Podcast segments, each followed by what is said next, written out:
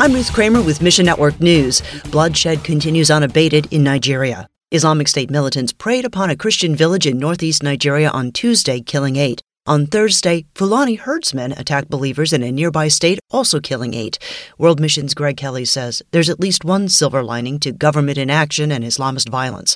Muslims who are opposed to the gospel now want to know more about Jesus. One young man uh, came to us and he said, hey, I want a Christian Quran. Uh, he didn't know what it was called. He essentially is asking for a Bible. He sees love being expressed from Christians. He doesn't want anything to do with Islam and what he's seen of it, the hatred, the destruction. Ask the Lord to protect gospel workers in Nigeria and find your place in the story at missionnews.org.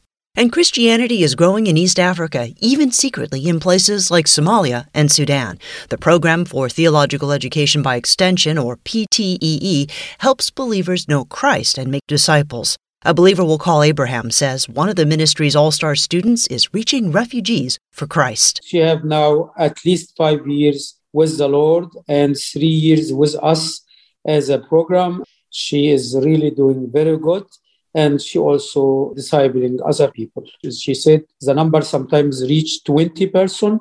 Most of them are from majority people. PTEE courses help this young woman grow deep faith roots so she can withstand persecution and help others do the same. Pray that she could open uh, a class where more people can come to the Lord and she could disciple them. Mission Network News, is a service of One Way Ministries.